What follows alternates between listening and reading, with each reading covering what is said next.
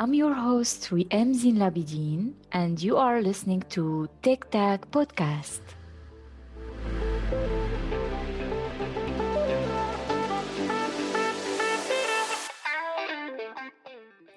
Today, our guest is Fabian Braun.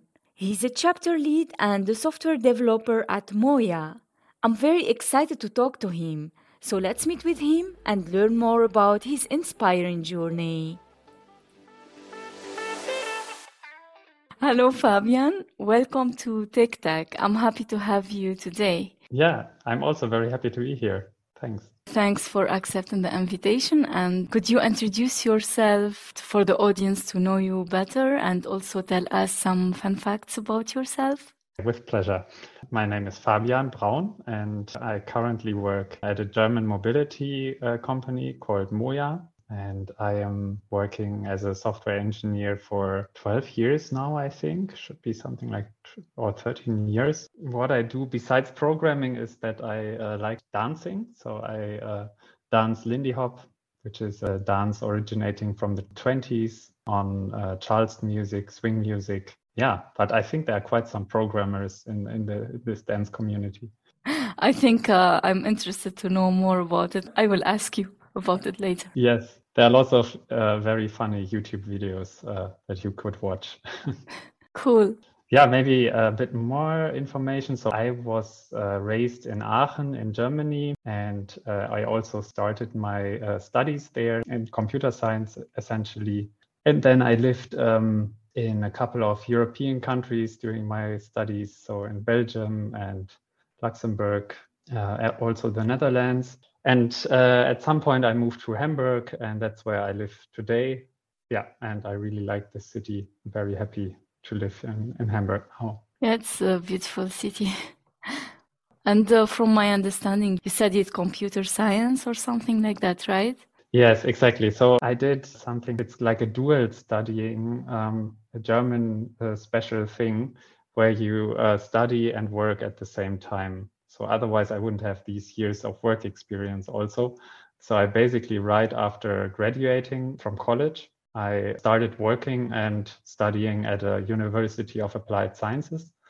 And I did like, um, yeah, 50% each. So 50% of, of the time I was visiting lectures in the university, and 50% of the time I was working as a programmer in um, a large French enterprise, which had one office in, in Aachen, where I was at that time. It was uh, quite packed. So usually I had lectures for the full day from eight to six uh, during the days where I had lectures. And then on the other days, I, I just had regular working days.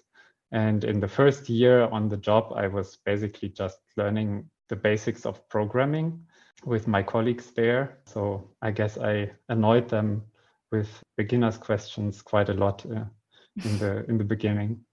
Yeah. It's nice to have people around you who can guide you. Yes, I was very lucky.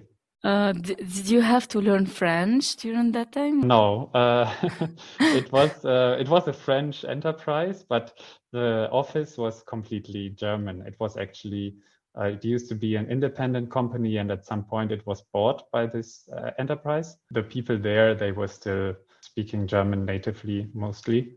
Um, I even had to write source code in German, which which now seems quite. Um, yeah, I don't know. Uh, I haven't encountered that anymore since back then. Um, yeah. Interesting.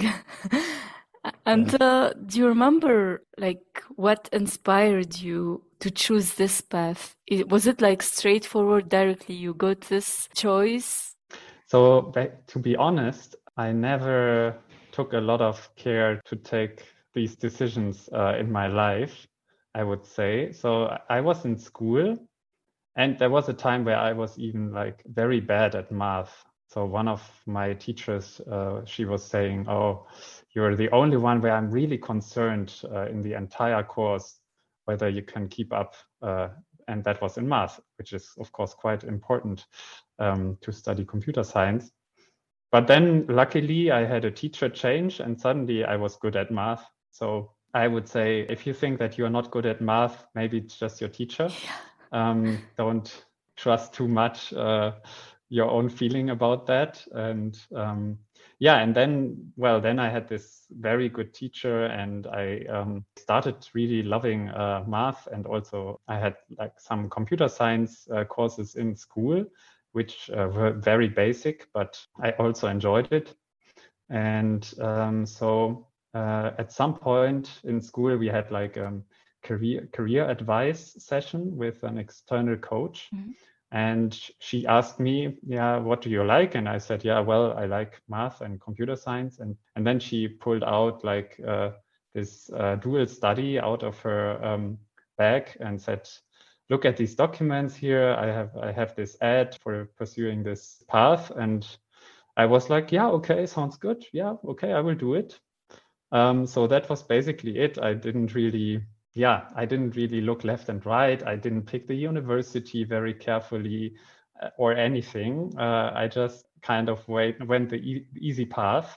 Yeah, and in the end, it turned out really well. And yeah, later on, I sometimes had a bit uh, to adapt uh, to to the situation, but I don't. I didn't really struggle to to. I, I didn't think a lot about it, so it was easy for me because of that. That I just picked uh, this this path, and I was not aware of the, the the choice that I was making to a full extent. But uh, in back perspective, I'm very very happy about it uh, many people would be interested to know why would programming be a, a good career path to follow. Yes. Yeah so what i really like about it that it's like a handcraft.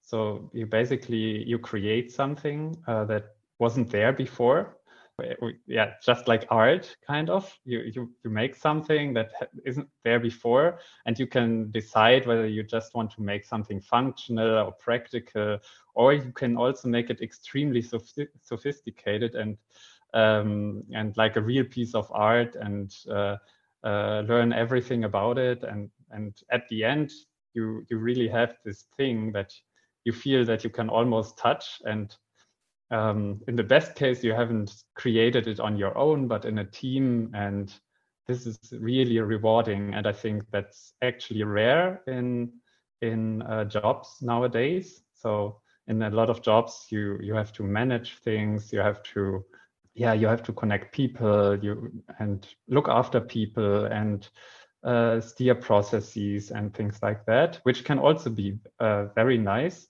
But for me, um, yeah, I, I really like programming because then at the end I have something that I can kind of show and say, look, this is what I made and it can do this yeah. and it can do that. It's amazing. It's yeah. It's like a rewarding feeling. yeah, exactly.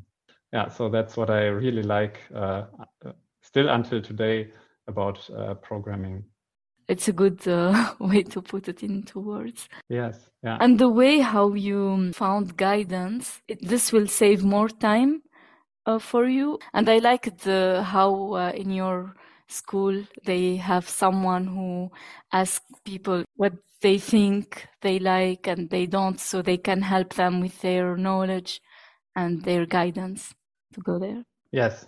Yeah. Absolutely. That was really great in that case. Cool.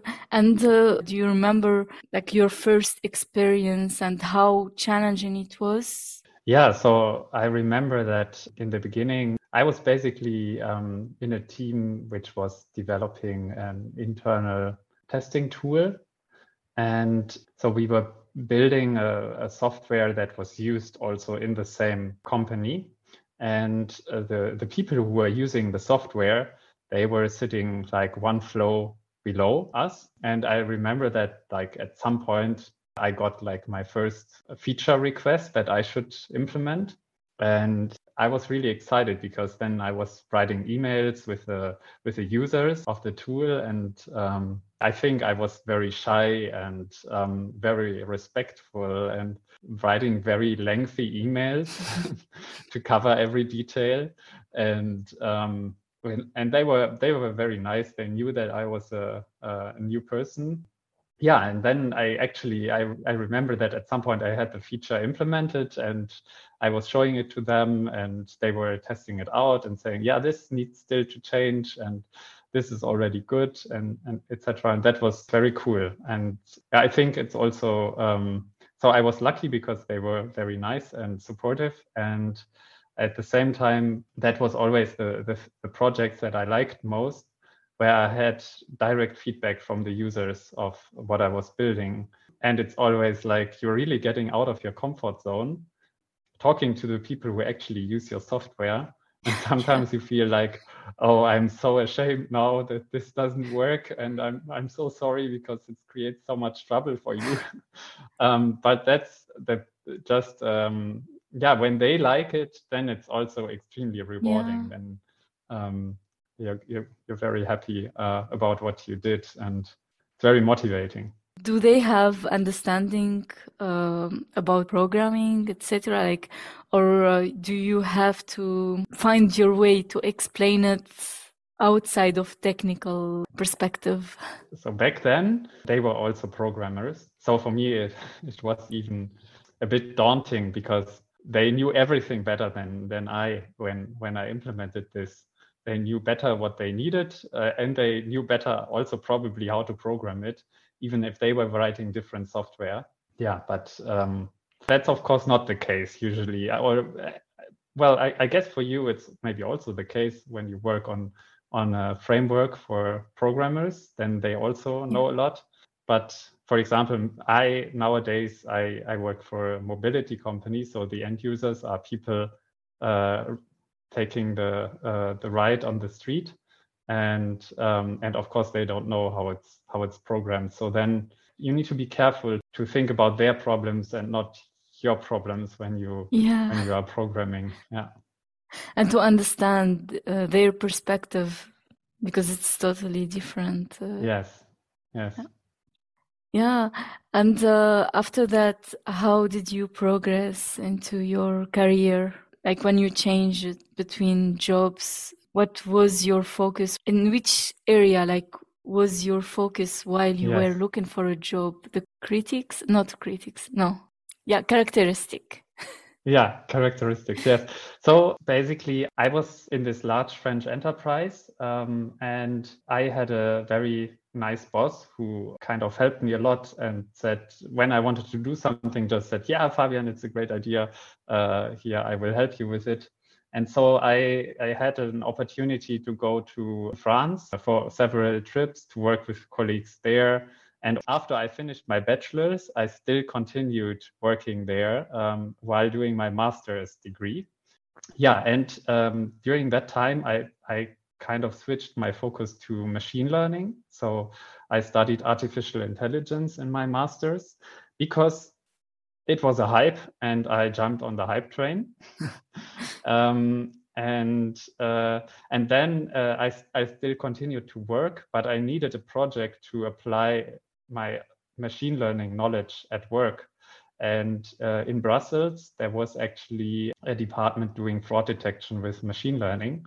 So I had the opportunity to to stay at my employer, uh, but go to Brussels and work there uh, part time um, on this machine learning project in fraud detection. Mm-hmm. And yeah, and that was very very nice so i basically followed my my interest and i also followed the the hype train of uh, machine learning and artificial intelligence and uh, to be honest i at some point i realized that uh, i should have studied operations research instead of machine learning which is nice because now now i actually work in in operations research uh, and mm-hmm. I uh, don't do machine learning anymore because it was even more fascinating for me. Yeah, so I, I would say you can jump on the hype train, it's fine, try it, but then also once you have kind of discovered it, you can also move on or decide that it's not the right path or something like this. Yeah. Yeah, this is true, especially with tech always there is like something new going on and uh, if you have the flexibility to um, learn and if you want to focus 100% on it so you can be more expert on it it's okay to change and this is di- difficult it's part of the challenge in the journey yeah absolutely and um, sometimes you only realize it afterwards So you you you change because something in your environment changes. For me, it was a job change that meant that I would switch from machine learning to operations research. And then you realize, oh, I actually like this more than what I was doing previously. So yeah, you don't always know in advance. And sometimes it's also good just to change to see um, how you might like something else. But I don't want to advertise for frequent job changing here. Yeah. I, I think it's also really good to to make the best out of what you have at the place where you are. Yeah. And uh, go ahead. Yeah. Uh, sorry. uh, I mean, like, based on what you are experiencing, if you think that there is everything is fine with the team, with the job, with the business, you are enjoying what you are doing, keep doing it. And if you think there is something is off uh, that stops you from learning or from enjoying, maybe you can have a look for the what is out there. Maybe this it's not an easy decision, but uh, yeah. yeah I agree. And if I wouldn't have had this boss who was giving me all of these uh, opportunities, uh, then I would have probably not stayed that long at my first employer. I stayed seven years, which is quite wow. a huge time. But okay, you have to count that I the first three years I was really a very junior programmer, just still being in university. So I probably it doesn't really count. yeah. Uh, it does count, I think, because this is like because you cannot jump into like it, it is your first steps that led you to where you were after these years. yeah, yeah, certainly. Yeah, you mentioned about uh, you changed to the operation research and uh, like how was this was it right after this experience or can you tell us about uh, how was the journey? Yes. So um, I then finished my master's degree in artificial intelligence, and there were actually two two programs at this university, uh, which was, by the way, the University of Maastricht in the Netherlands. Um, they had a track for artificial intelligence and a track for operations research, and yeah, I really picked artificial intelligence I already explained it, right? I, I, picked it because I thought, yeah, it's probably more cool than than operations research. Yeah. And um, but I was aware of operations research. There were also like courses that you could do from the other track, and I already also had a, a track um, uh, of operations research in my bachelor, so I knew a bit already. And then after finishing my masters, I I still uh, work, continued working for the, the company and continued working in fraud detection and doing machine learning. I actually also published uh, two papers um, coming out of my master, and that took like a long time after what my master's was already finished. To get a paper published, it was mm-hmm. like uh, a long time. And I also considered back then at that time to do a PhD in computer science. And at the end, when I realized how how long it takes to publish a paper and yeah, and how the entire scientific world works, I was kind of no, I I don't think it, I want to invest now another five to seven years uh, to get a PhD. And then I I kept looking. Um, then for for private reasons, uh, I actually moved to Luxembourg. And at that moment, I also thought, okay, now it's it's time to change the employer. um, I had paid back, um, so my employer paid my my studies, also my master studies, which uh, were not for free in the Netherlands, and um, I had paid back this this money at that time, uh, and then I, I was kind of free to try out something completely new. So I went to Luxembourg, and I became um, uh, a, a, freelancer. So I was part of a, a software consultancy firm who was uh, then having clients. Yeah, I was basically um, a consultant to them, um, mm-hmm. and uh, there I worked in the in the cloud native area, but it was only a short period of time. It was just half a year, um, and I did a lot of things with running software in the cloud, uh, to say it uh, mm-hmm. like this.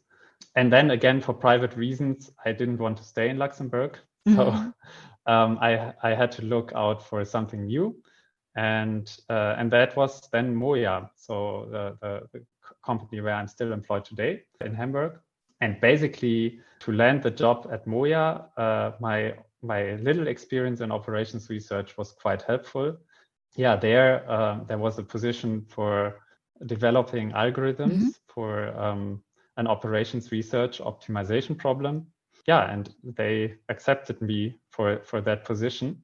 And uh, since then, I have really gotten into uh, operations research again and dealing with a different kind of algorithms. Um, yeah, so I'm interested to know more about operations research. Okay, yeah, so I will talk about it with a lot of pleasure. yeah, let's take, for example, the MOIA operations research problem. So, when you want to build like a taxi service, but you don't just transport one passenger at a time, but you combine multiple passengers together that are maybe going in the same direction or something like this. That's basically an operations research problem. Mm-hmm. Um, because you need to decide, let's say you have 100 taxis in your fleet, and you, you need to decide which taxi is going to pick up which passenger and in which order. Yeah, and um, there are a lot of possibilities how to um, schedule all your taxis, right? You can yeah. you can say, okay, take the I take the first taxi and I take the first passenger uh, or the closest passenger, and I say that this taxi is going to pick up this closest passenger, and then you can proceed probably for a while doing it with this strategy. But at some point, you realize that the the plan that you come up with is not very good because it's just a greedy algorithm basically to create a such a plan. And sometimes you should do something like a backtracking. So you say ah now i realize uh, if i shift this passenger to this other taxi then i actually have room for this passenger that otherwise i cannot transport him at all. Mm-hmm. um, uh, yeah, so there are probably billions of, of possibilities to to put the passengers into the, the vehicles. And in order to solve something like this, you cannot really use a machine learning algorithm directly because there is nothing that tells you how you should change your current plan. So you basically you have a plan where the, the taxis will go and which passengers will be in which taxi. And now yeah, ideally you would have someone who tells you, yeah, you should change it in this way and it will be it will get better. The the taxis will need to drive less uh, in mm-hmm. total or something like this. But there is nothing really uh, that can do that. Yeah, so basically what you need to do is you just need to try out the possibilities. Mm-hmm. And that's what is called like a meta heuristic algorithm, um, mm-hmm. where you just try out possibilities and uh, for a certain time. So let's say for uh, 30 seconds or for an hour, you try to find a very good plan. And then uh, at the end of, of the time, you just check, okay, which one was the best one that I came up with? Ah, it was this one, so I will go with it. But maybe there is uh, another plan that you didn't consider and it's even much better. Mm-hmm. So um, these these type of algorithms, they they try to do very clever things so that they hopefully find a very good solution to the problem. But um, there's never a guarantee uh, for a meta-heuristic algorithm that you found mm-hmm. the best solution. Yeah, and actually, what is really nice about these algorithms is um, if you compare them to what a human would do. So maybe you have seen uh, some machine learning examples like handwritten digit recognition. Yeah? So someone mm-hmm. writes a a number on a uh, piece of paper, and there is an algorithm that can find out which number you wrote. And there, we are actually happy when the the algorithm is as good as a human. So, let's say a, a normal human would recognize 99% of the numbers correctly. And if we find an algorithm that also achieves 99%, we are really happy. And uh, in operations research, it's different there, when you're just as good as a human, you are usually not happy at all. Um, you, you start to be happy when you're like twice as good as a human or something like that. So you can you could ask a human right uh, okay here you have a hundred taxis and a thousand passengers now please put them plan it somehow and the human will probably come up with a plan but usually the the meta heuristic algorithm will come up with a way better plan to solve the problem. And that's really cool i think that yeah. um, that we can build algorithms that are coming up with solutions that are much smarter than what we can come up with. Um, yeah. Yeah that's cool. Now i understand it better. Uh, maybe i will go back a bit uh, when you were in luxembourg. It seems that it was a huge step to decide to be a freelancer how was this like can you remember like how challenging it was uh, it could be an inspiration for others to take that step yes. yeah so indeed it was a huge uh, challenge but i didn't become a freelancer like an independent freelancer i was still working for a consultancy firm but it was still a big step for me um, mm. at the time it was i I was still at my first employer, even though I had seen a lot of different offices, etc. I was still at my first employer, and I was also moving in a country where people spoke uh, mostly French at work uh, and so on. Yeah, and uh, but I I learned a lot. So just doing the job search, I already learned a lot. There were like different websites where I where I looked for jobs and and then I tried to talk to people that I knew over some some corners and they and they gave me conflicting advice yeah, try this this company, it's a nice one. And then someone else said, no, no, they are not they are not so interesting. Um, rather do this or do that. And yeah, it was quite confusing. And then I had a couple of interviews and I had the impression that the, the, people there they were not really using the, the same language as I was using. So they were mentioning lots of concepts and what they do at work that I was not really familiar with. And then at this, this other interview, I had really the impression, okay, yeah, here I understand what they are talking about and what will be my role and what will be my responsibilities. It all seemed then very clear to me and uh, made more sense. Um, and I could understand and kind of picture what how my job would look like. And that was basically then the uh, position that I chose and they accepted me as well. Um, and I could use my experience on some technologies um, in the cloud sector um, for that position, and that was that was good. And it will combine the the skills that you have developed during the previous years in your next experience as uh, you mentioned about MOIA you might have found yourself knowing different parts of the work that you have to do that you already um, have experience on. Yeah. Yeah, that was very helpful. Yeah, indeed. And I always think it's good to pick something where you have some things that you already know. So you have you have kind of your home zone where or your comfort zone where you know okay yeah this this topic in my new job I already have some experience and it will be fine and I can manage and this other part where I have absolutely no experience there, I can then learn something new. And yeah, I, I think that's a good trade off. And you don't have to know everything in the job description for your next job. That's also an important takeaway. Yeah. Sometimes in the job descriptions, it says like unrealistic expectations, like many years of experience or something.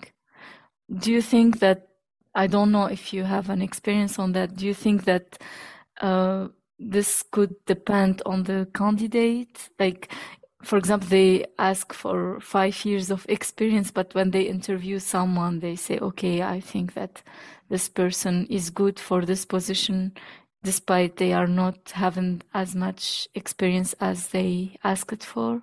Yes. So I think there's always uh, opportunities uh, open. And you never know when you see a job ad you never know what the company really looks for and why they might take you in the end or why they won't take you. It can be very stupid reasons mm, yeah. sometimes. Yeah. And so uh, i think it's always worth a try. Um, and i do hiring now and i can say that from my perspective for a healthy team you need people with a, a lot of experience, but you also need people with uh, a, a very little experience. The, the best teams are the teams where you have a good mix. If there is a team with a lot of uh, senior people on it, it's maybe lacking the people who come fresh out of university or uh, the people who have worked for two years or one year uh, on a job or something like mm-hmm. that. Yeah, I, I, I think I would even look out for people who are not that senior um, for such a team. Yeah, I don't I don't think it's very smart to put number of years of experience into job ads generally, and I wouldn't pay too much attention. Mm-hmm. And it's interesting to know that you are uh, participating on hiring people. Is it uh, like a technical interview, right? Yes. Maybe this also can help people. For example, if they would like to get the job, what what is like the things that if you see a candidate that will encourage you to accept them to join the company? Yeah. So I would say what is really important is that the candidate is interested in what the team does that they apply for. Mm-hmm. Um, also in terms of the product. So not just in terms of technology. Mm-hmm. That's always a plus. So there are, I think, a lot of people who who want to work with a certain technology. I was one of them at some point.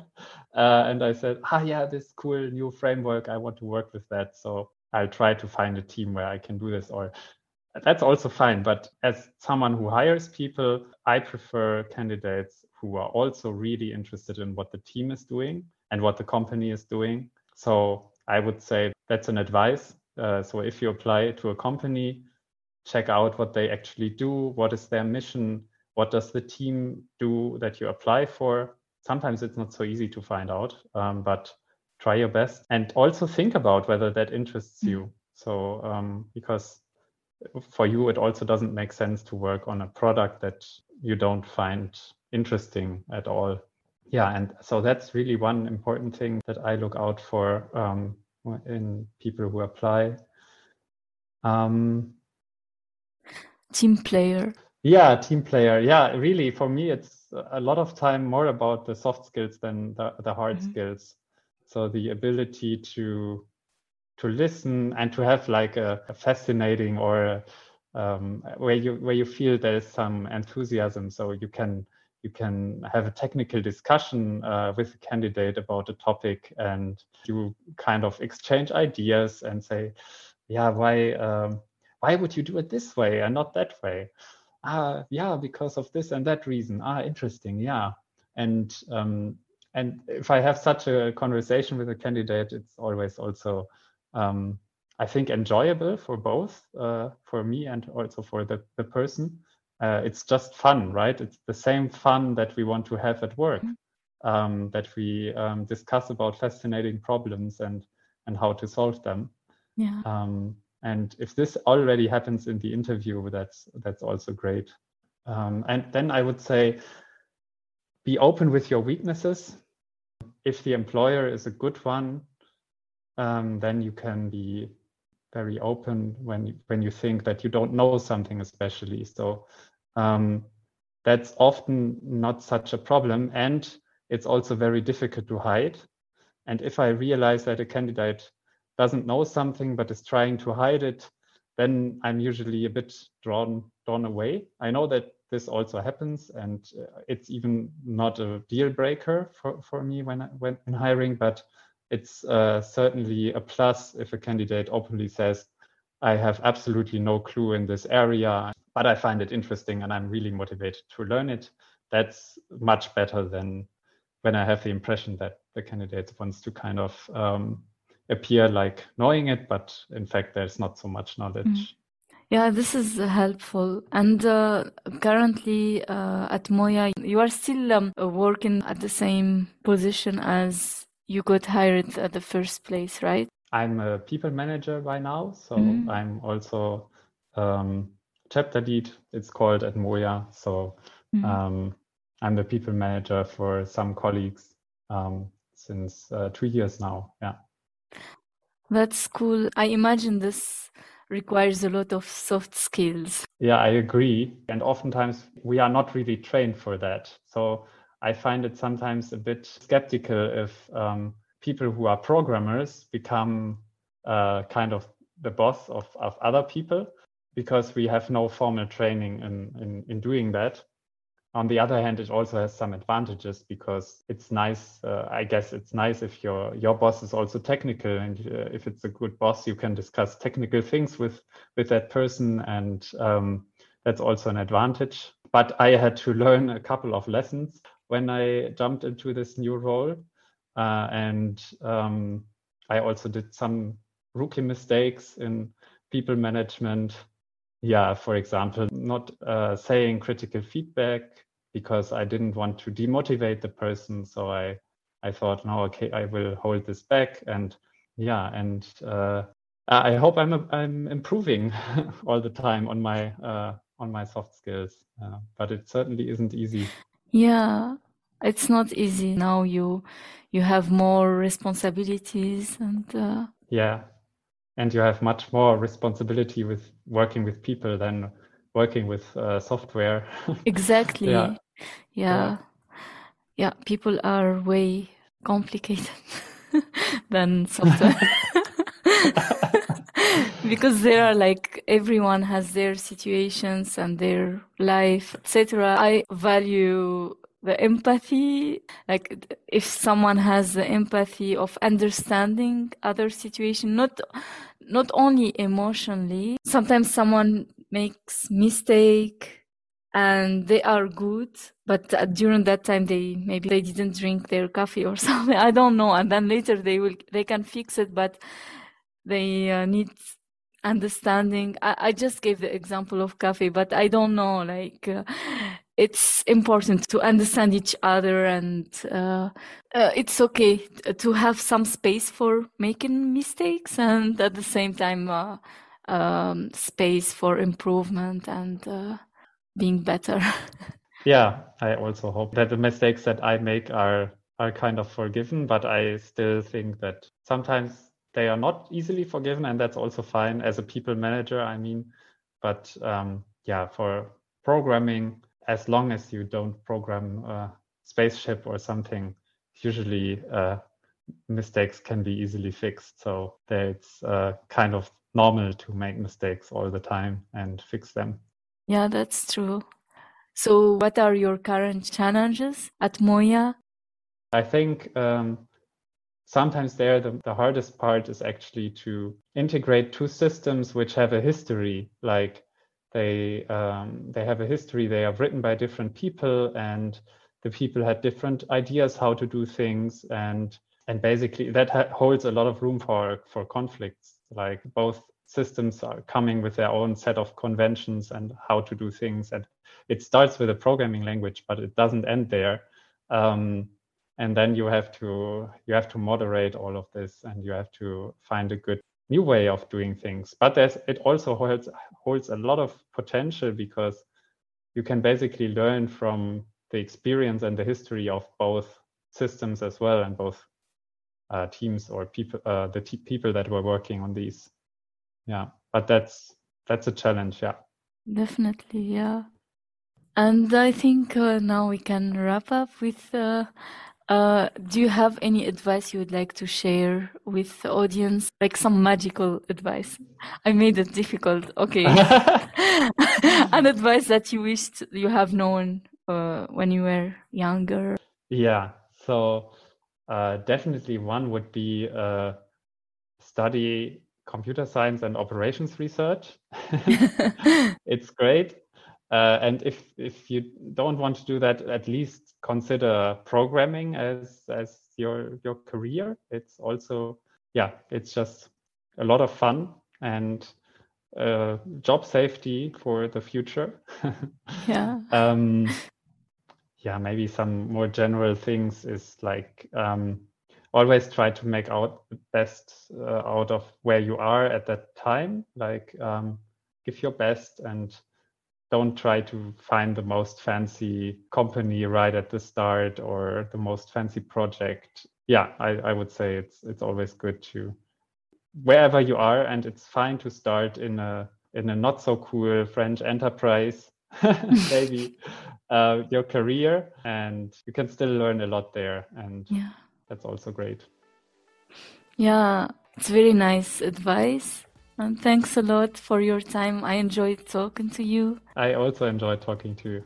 Uh, thanks a lot. Thank you.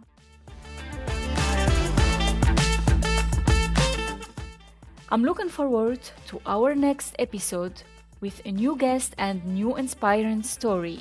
Until then, stay safe and stay tuned to our next episode. Tic Tac, tackle the inspiration.